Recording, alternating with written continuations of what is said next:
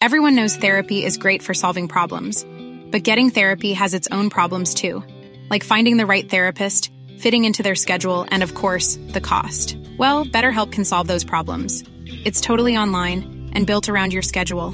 It's surprisingly affordable too. Connect with a credentialed therapist by phone, video, or online chat, all from the comfort of your home. Visit betterhelp.com to learn more and save 10% on your first month. That's BetterHelp H E L P. Do you know a student getting ready to go to college? Or are you looking at going back to school yourself?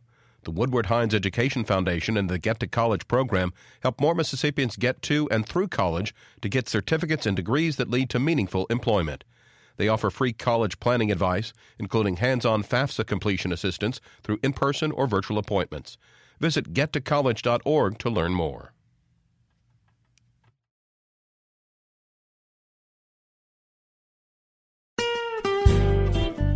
Hi, this is Karen Brown. Thanks for checking out the Mississippi Edition podcast. If you like what you hear, click subscribe, hit like, or leave us a comment if your app has that feature. Then find other MPB podcasts by searching MPB Think Radio on your favorite podcasting platform. Thanks.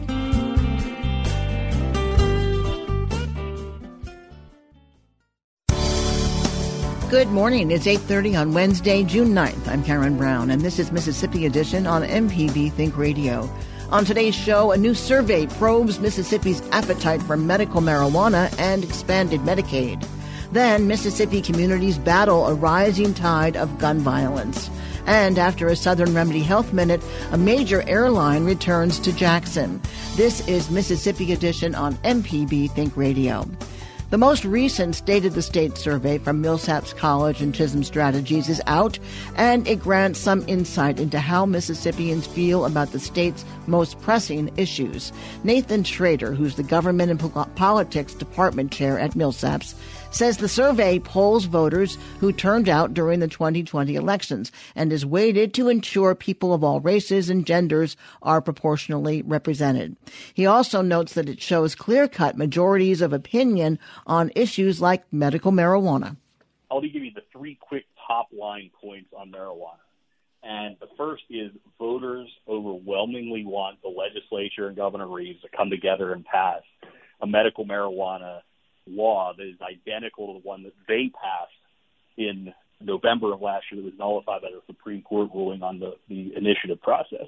That's number one. Number two, over 20% of voters tell us, and this was a, a, plurality of them told us, that as of this moment in time, and we're still two years out from the next legislative and statewide elections, that as of this moment in time, they intend to weigh whether or not their the state elected officials enact a medical marijuana law as the number their number one voting issue as of now for the next legislative election.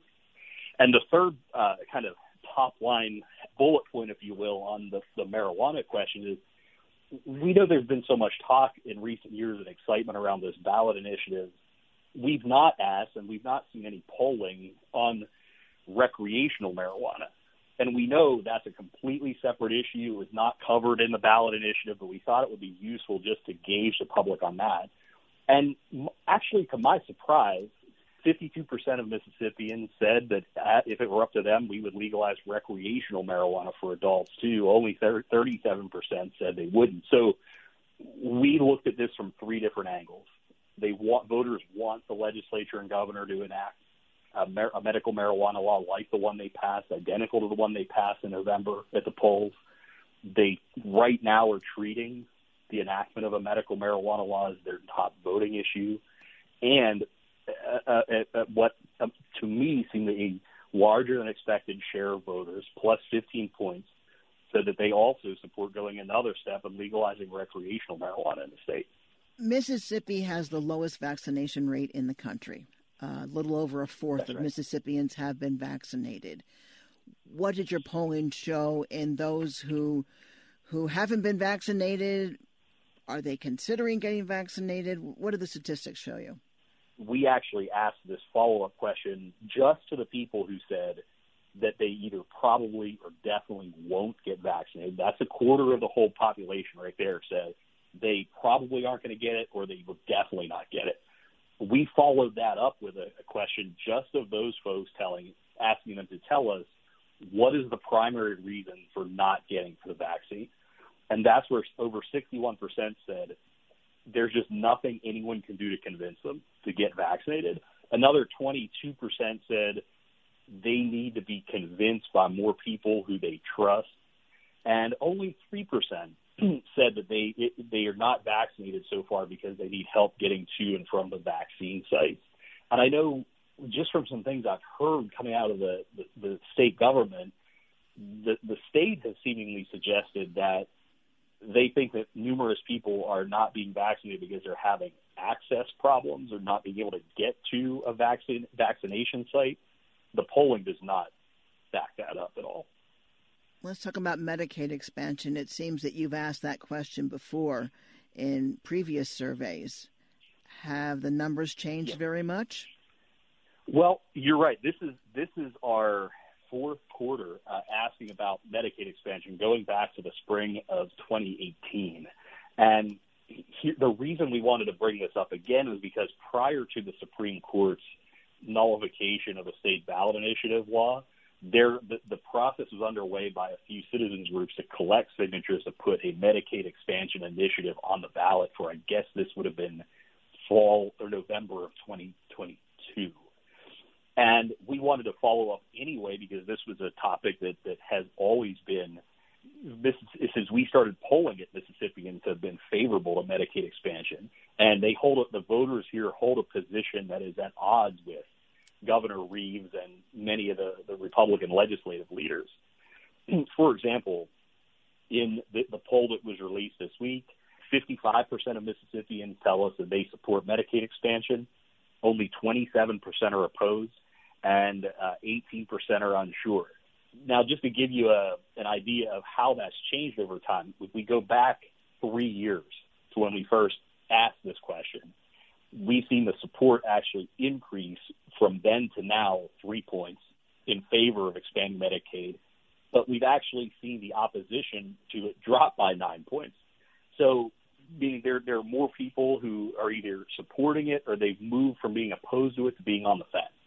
And here's what that tells me: that should the legislature fix the ballot initiative law, the Supreme Court nullified, and should the Medicaid exp- the, the citizens groups trying to get Medicaid expansion initiative on the ballot, should that happen, I would say that there's a strong chance that it does pass at the ballot box if given the opportunity. And to me, it's significant because it illustrates a huge disconnect between Mississippi's some of the legislative leaders and Governor Reeves from from where the public stands on that issue. How do those surveyed feel about the direction in which the state is going?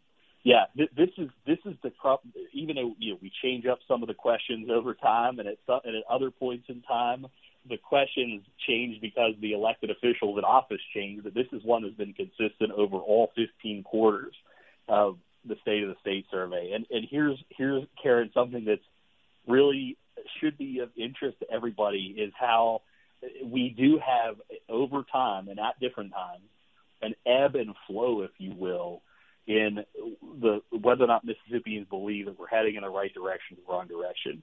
And just to give you a feeling of that, back when we first started this survey project in September of 2017, we were at a uh, net right direction, wrong direction rating of negative three points. Right now, that sits at negative four. So we're we're almost back to where we were 15 quarters ago when we mm-hmm. started polling. Now there there have been points in time, such as after this past legislative session, and after uh, I guess that would have been the fall, the 2019 special session, where the approval rating, the net approval rating, was moving upward. But I have a feeling that the reason it declined so significantly this time is that the public is generally uh, very unhappy with the Supreme Court's ruling on uh, the ballot initiative process, and they're learning as we go through this entire affair that the legislature, in part, caused this problem by not amending the, the ballot initiative law that they've had two decades to fix. And I think they're they're now bearing the brunt of some of this because of that. Nathan Shrader is the chair of the Department of Government and Politics at Millsaps College. And this survey is conducted by Millsaps College and Chism Strategies. It's the quarterly State of the State survey. Nathan, thank you so much. Thank you for having me, Karen. I appreciate it. Coming up, the Gulf states face rising homicide rates. This is Mississippi Edition on MPB Think Radio. Join us each week for Everyday Tech on MPB Think Radio. We have an IT expert, a computer repair ace, and we troubleshoot your problems on the phones as well. Everyday Tech, Wednesdays at 10 on MPB Think Radio. Download the podcast now or listen on YouTube on the MPB Think Radio channel. This is Mississippi Edition. I'm Karen Brown. Across the Gulf states, homicides and gun violence are on the rise. Over Memorial Day weekend alone, there were at least 26 shootings in the major cities across Mississippi, Louisiana, and Alabama. Most of the shootings in the region are the result of domestic disputes. This has communities asking, what's the solution to combating the violence? More police or more community support? MPB's Becca Schimmel reports. The persistent level of fatal shootings across the region often involves people who know each other and they don't get as much attention.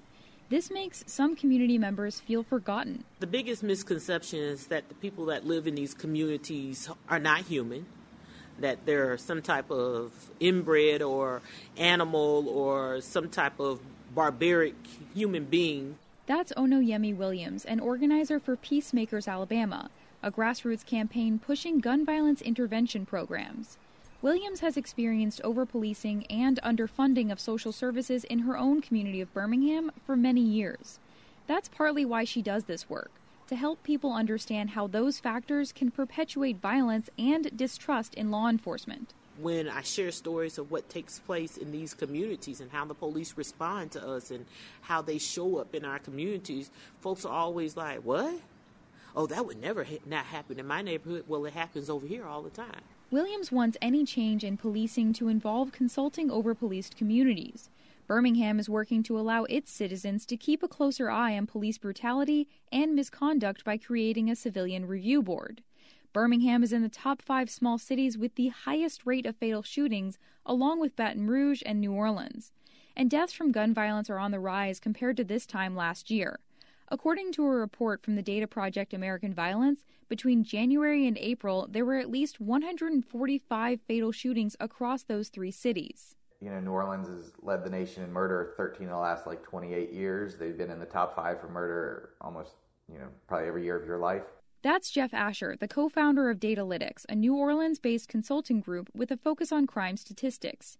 He says there isn't one single reason fatal shootings have remained a problem in Louisiana, but economic, medical, and mental health stresses following a pandemic don't help. Perfect storm of factors combining, and then all of a sudden you throw in just tons more firearms than there were before, and you get this dramatic increase, historic increase in violence.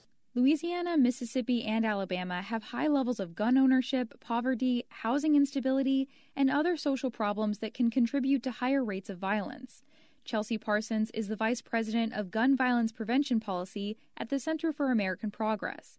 She says addressing those factors doesn't mean policymakers need to invest more resources in law enforcement. You know, what we are hearing from the folks who are leading these efforts in the communities that are really struggling with gun violence is that we need an investment in the community based programs many of which work in partnership with law enforcement. Nearly 80% of people in the South want to see investments in mental health, trauma, and addiction treatment services in an effort to improve public safety.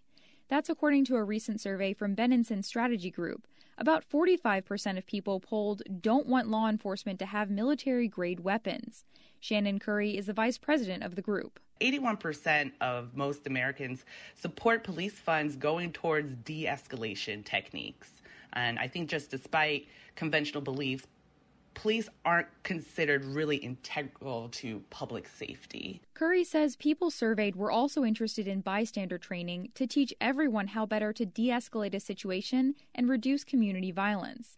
She was surprised to find that even when the data was broken out by political party, there were a lot of commonalities. Across the board, for the most part, everyone is aligned that there is a need to change the way that we are looking at policing in America. The violence is only expected to continue to increase over the summer as pandemic restrictions continue to lift. For the Gulf States Newsroom, I'm Becca Schimmel. The Gulf States Newsroom is a partnership between WBHM in Birmingham, WWNO in New Orleans, and Mississippi Public Broadcasting. WBHM's Mary Scott Hodgen contributed to this story. Coming up after a Southern Remedy Health Minute, Southwest Airlines returns to Jackson. This is Mississippi Edition on MPB Think Radio. The contractor ever tell you the price of something and it sounds so high you think, eh, maybe I'll try it myself. Some jobs just aren't that difficult, and yes, you can do it. If you want to find out how to do those things, listen to Fix It 101, podcast everywhere. I'm Dr. Jimmy Stewart, professor of pediatrics and internal medicine at the University of Mississippi Medical Center, and this is a Southern Remedy Health Minute. What should your blood pressure be when you age? I'm 75 at the moment. Over time, that answer has changed based on the data, a little bit of the physiology behind that. So as you age, you can have damage to your arteries that cause that systolic, that's that top number that you mentioned, to go up over time. That occurs when you have arteries in your body that are stiffer. They're not as compliant. So instead of being a nice rubber tube that helps to uh, to push blood through your body, it's more like a cast iron pipe. Uh, and when it becomes like that, the pressure in that top number goes a lot higher and usually the bottom number is the same in the normal range or even lower. That's not a given with everybody, even in the United States, uh, as they get older. Now, what we know from a, a blood pressure control standpoint is even in those individuals, you really need to try to get the blood pressure less than 130 on the top and less than 80 on the bottom for all ages. There's some great uh, data in the last 10 or 15 years with a, a number of studies that have shown some uh, big improvements in dementia prevention, progression to kidney failure, stroke, heart attack. If you can push that number down, that's the thing to do. For more health tips and medical information, listen to Southern Remedy each weekday morning at 11 on MPB Think Radio. This is Mississippi Edition on MPB Think Radio. I'm Karen Brown. Yesterday, Southwest Airlines resumed flights to and from Jackson's Medgar Wiley Evers International Airport after a seven year absence. Southwest joins Delta and American Airlines in servicing the airport, which is Mississippi's largest. Paul Brown is CEO of the Jackson Municipal Airport Authority. He explains to our Michael Guidry why Southwest left Jackson in 2014 and what its return means for the capital region according to Southwest Airlines, they left because uh, business conditions didn't support them continuing to serve Jackson. I don't know exactly what that means for that airline, but uh, I sure am happy that that they're able to come back, and I think it means a lot for the people in the region. It's going to provide very good pricing options for travel outside of Jackson to the to the greater world. So it's good for us. Now, what uh, what nonstop flights are they bringing? I know that's one of the, the big headlining benefits of, of Southwest returning. What what nonstop flights are they offering out of JXN? Uh, well, they've got they've got direct flights to, believe it or not, Orlando, also Baltimore Washington International Airport or BWI. Um, they'll be flying to Houston Hobby and they'll be flying to Atlanta. So, can you give any insight to why these cities were chosen? I mean, I know the airlines themselves they they decide how they're going to operate their their flight schedules and things like that. But um, is there anything in within the travel data that that you share with them that that kind of keyed in on these particular cities? Well, uh, I will tell you this: it's important to note that Southwest Airlines is a um, is an airline system that is not uh, hub and spoke based like a lot of the other uh, legacy airline carriers are. So for that reason what they have instead of hubs is they have what they call cities of focus. A lot of these cities, if you uh, look at these destinations, are these cities of focus. They're cities that figure into their system and have other uh, jumping off points to get to other destinations. So these are important cities in their system. I'm very happy for our, our Mississippi and uh, Jackson area legislators who will be able to fly to to the Washington D.C. area now on a on a nonstop flight uh, on another option, but but that's really the way they approach things is to is to uh, serve cities of focus rather than have a hub and spoke. So so that's why these cities have been teed up first. We have made uh, entreaties to Southwest Airlines for perhaps other interesting destinations, but but we're very happy with the with what we have. Other major airlines operate out of JXN, Delta, American Airlines. Those are typically associated with um, with business travel. Was it accurate to say that this is what Southwest offering and, and their approach and this cities of focus, uh, an attempt to market and appeal to perhaps family travel or other motives for traveling? A lot has changed with COVID 19. Business travel as we know it, I don't want to say it ceased to exist because nothing beats a face to face meeting. But things like uh, other options like Zoom and WebEx and whatnot have, have certainly changed the landscape. I'm really happy that Southwest is back because they do appeal. I think you're very. I think your your your comment is very insightful. They do appeal to the leisure traveler, perhaps primarily with their uh, with their low fare options and their many destinations, many of them in the South. But there are plenty of business travelers also who will partake of, of Southwest's offerings. They appeal to a wide variety of travelers. And yeah, we're we're still happy to have our our legacy carriers. We'll, we'll always um, be grateful to them. If they weren't here, we probably wouldn't get a Southwest back. So that's something else to consider. But but Southwest does have a very uh, strong business traveler program, and I think you'll see evidence of that as they get fired up here. And now to pull the lens back a little bit, uh, one of the bigger topics of focus in DC is is infrastructure and you know the negotiations of some type of infrastructure bill. What improvements in transportation infrastructure could help bring more visitors into into JXN, and uh, what would you like to see happen on that front? Wow, we, we, we could probably have another call about that. There there's there's a lot, there's a lot of opportunity here, um, especially with respect to the Jackson Medgar Wiley Evers International Airport. We have uh, pavement uh, management analysis that needs to take place. We have a strong desire to create more aircraft parking spaces. We also want to plus out the south side of our uh, of our passenger terminal to allow larger aircraft to be able to park right at the terminal. And by larger aircraft, I mean 737s and larger.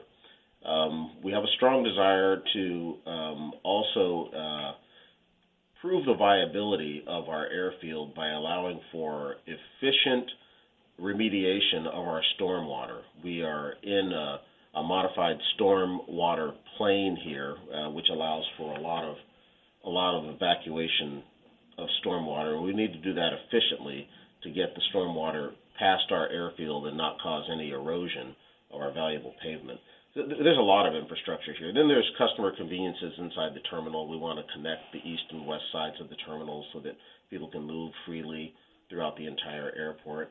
And and with that, we'd like a modern concessions program. So infrastructure is very important here, and, and we, we see a lot of initiatives going forward.